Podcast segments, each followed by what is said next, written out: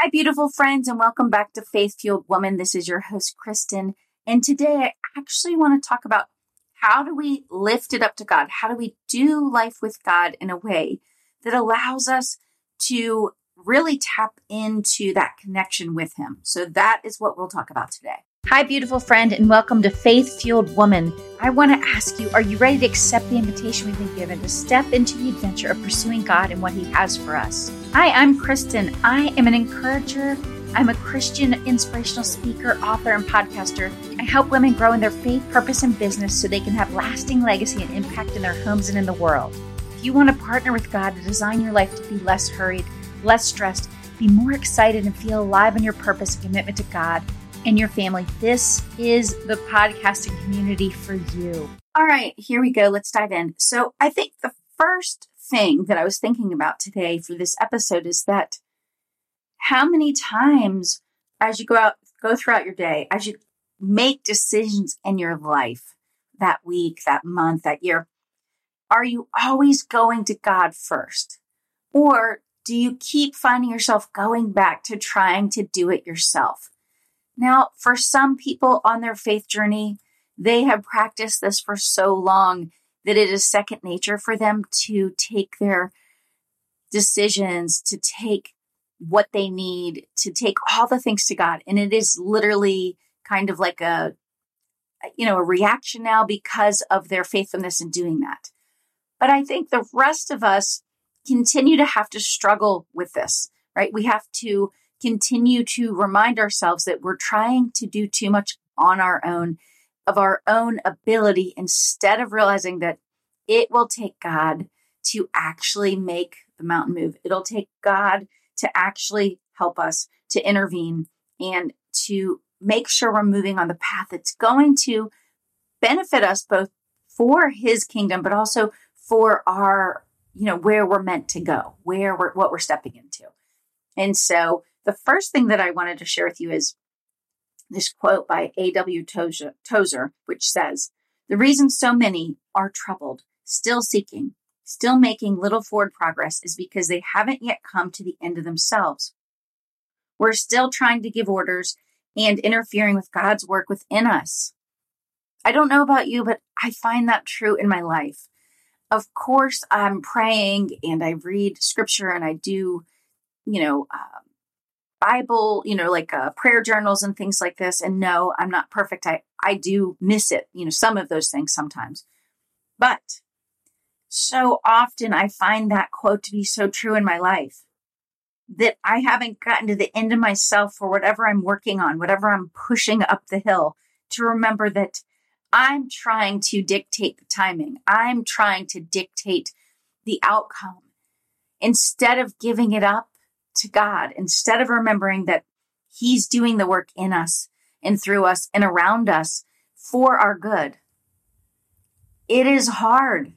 It is hard being a human and remembering that the whole point of this connection, this relationship with God, the understanding of, you know, Jesus and what we get from this, it can be hard as a human to let it go, to give it up to God and to understand that we have to kind of loosen the reins so that He can be in charge. And another quote that I really liked, it's not um, maybe specifically Christian, but it did speak to me. And it's by Eben Alexander. And it says, Our eternal spiritual self is more real than anything we perceive in this physical realm and has a divine connection to the infinite love of the Creator. Once again, nothing in on this side of eternity is going to fully fulfill us but God. It is that divine connection. It is that infinite love from our creator. There is no love like it. And there's no love that will fulfill us, that'll fill us up fully, except for that one. This is why so many of us find ourselves or other people, right, that aren't experiencing this connection with God. They feel like there, there's a hole. There's something still missing. They're unsatisfied even when they, on all accounts and measures from a human perspective, they feel like they've reached success. They're still striving. They're still seeking. It's because God was meant to fill that hole. We have this space for divine connection, for this infinite love. And when we don't experience that, we feel like something's missing. So the good news is, is more of God will fill more of that space within us that was created in us with his love. That is amazing and so awesome and so awe inspiring. But I think it can get, it's easy to kind of turn away or get distracted a bit in our everyday lives that we forget that's the way. That's the way we fill that hole or that space is a, probably a better word to say with this divine connection that we literally were designed to have. We were designed to, you know, we were given choice to have it or not, but we were designed to feel that infinite love when we have that connection. And, you know, back to what A.W. Tozer said, the reason for so, where so many of us are troubled and we're still seeking we're still making little progress is because we haven't come to the end of ourselves. We haven't surrendered to God, both in our path and in our decisions and in our living. And this is, like I said, this is a hard one for me. And this is why when I saw that quote again today, I said, mm, this is what I want to talk about today. This is what I want to share. And the other thing is, we can also continue to tap into this divine connection to God everywhere, not just in prayer, you know, or formal prayer, not just when we're reading scripture, but it's through showing up in the world as love in action. It's us literally being the extension of God in other people's lives in the way we show up and do good. It's also showing up in nature to be awe inspired by what he's created. And so there's a quote by Thomas Merton that speaks to that. And it's, let us come alive to the splendor that is all around us and see the beauty in the ordinary things all that beauty was put there by God for us to experience, to us, for us to commune with, for us to commune in, so that we will once again feel closer to Him. That to me is so beautiful. And I think many of us don't take the time to get into big nature. We don't take the time to notice and smell the blooms that are blooming that morning or the different vivid colors of every leaf and tree and blade of grass.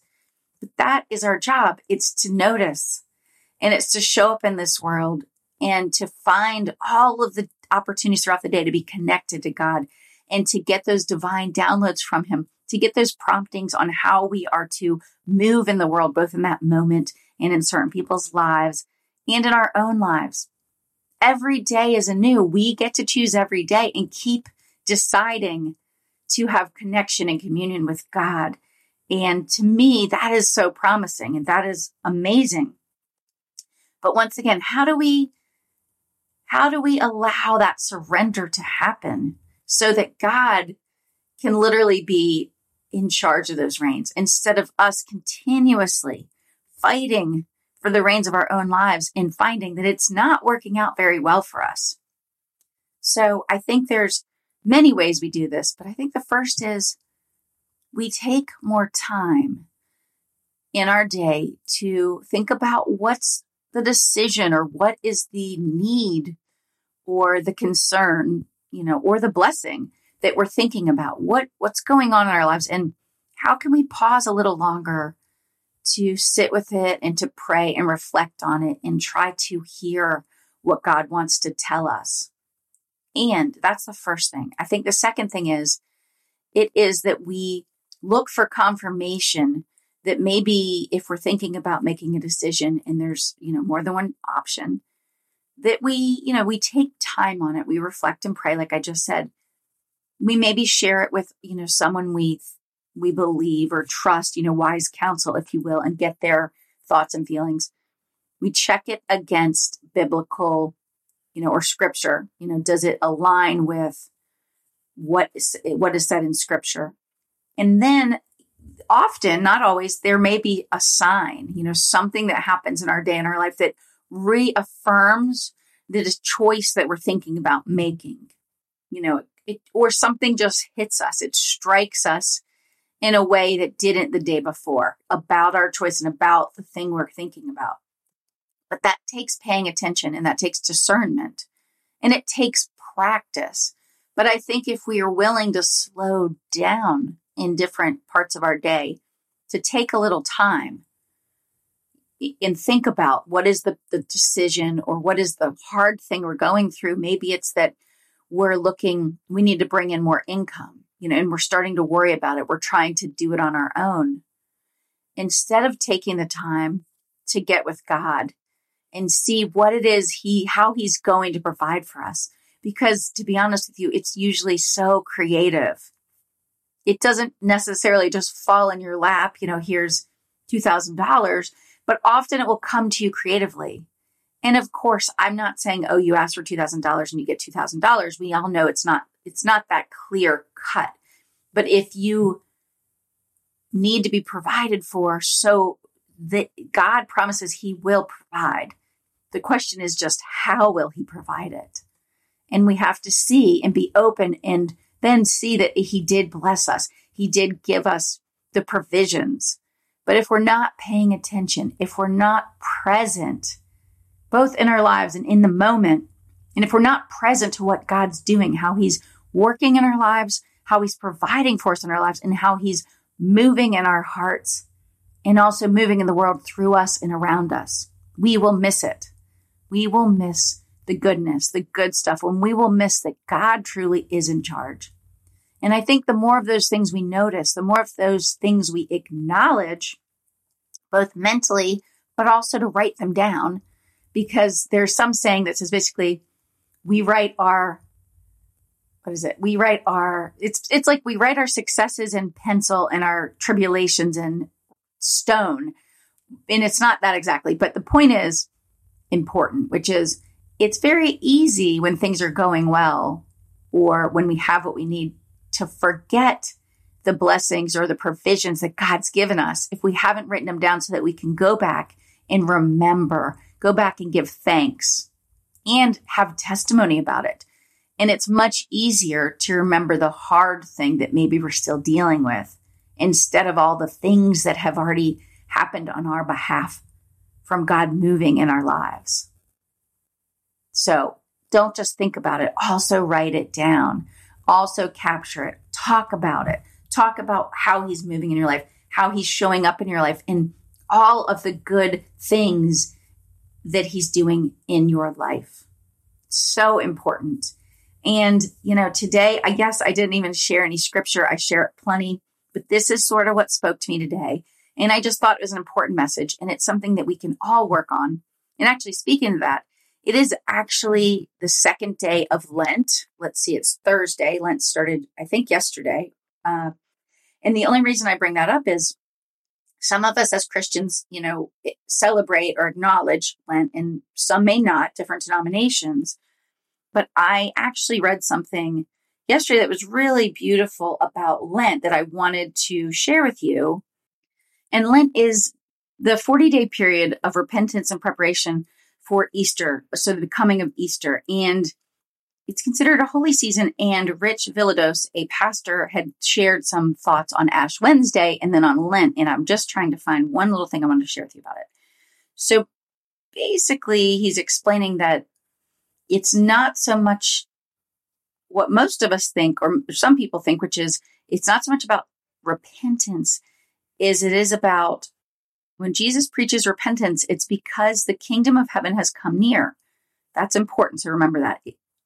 The kingdom of heaven has come near. God has come close to us. Repentance is about joyfully and intentionally adjusting one's life to this reality. And so I think that that is pretty amazing. And then the last thing about Lent that he shares that I want to share is that he says, well, he's talking about Ash Wednesday, but it's related to this. He says it's not a day to live in guilt. It's a day to recognize our brokenness, humanity, and trust in God's love. It's a day to freely come before God and declare, I am human, I am dust, and you still love me. But that once again speaks to the beginning of stepping into Lent.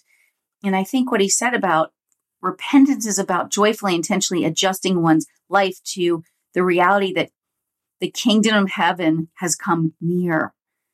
That is beautiful. So in Lent, if you give something up or if you choose to add something, I think what's important is to remember, reflect and pray and think about the kingdom of heaven being near and How can we joyfully and intentionally adjust some part of our life that maybe needs adjusting?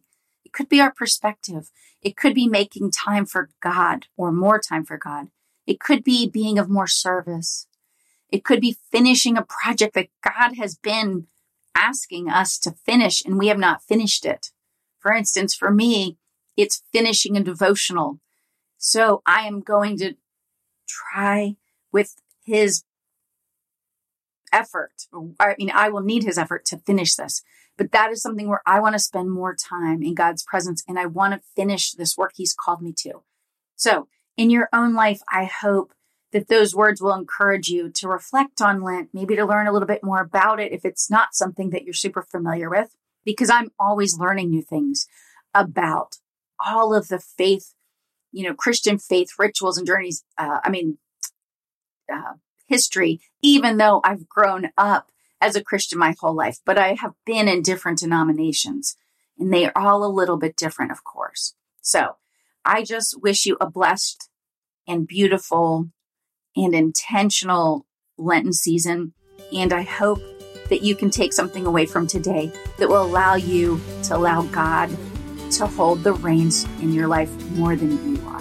Thanks again for listening. And if you would like to be encouraged and lifted up, I have a seven day encouragement challenge. If you'd like to sign up, go to faithfueledwoman.com and just enter your email address, and you will be sent seven days Christian encouragement and inspiration to your inbox. Thanks again for listening to Faith Fueled Woman.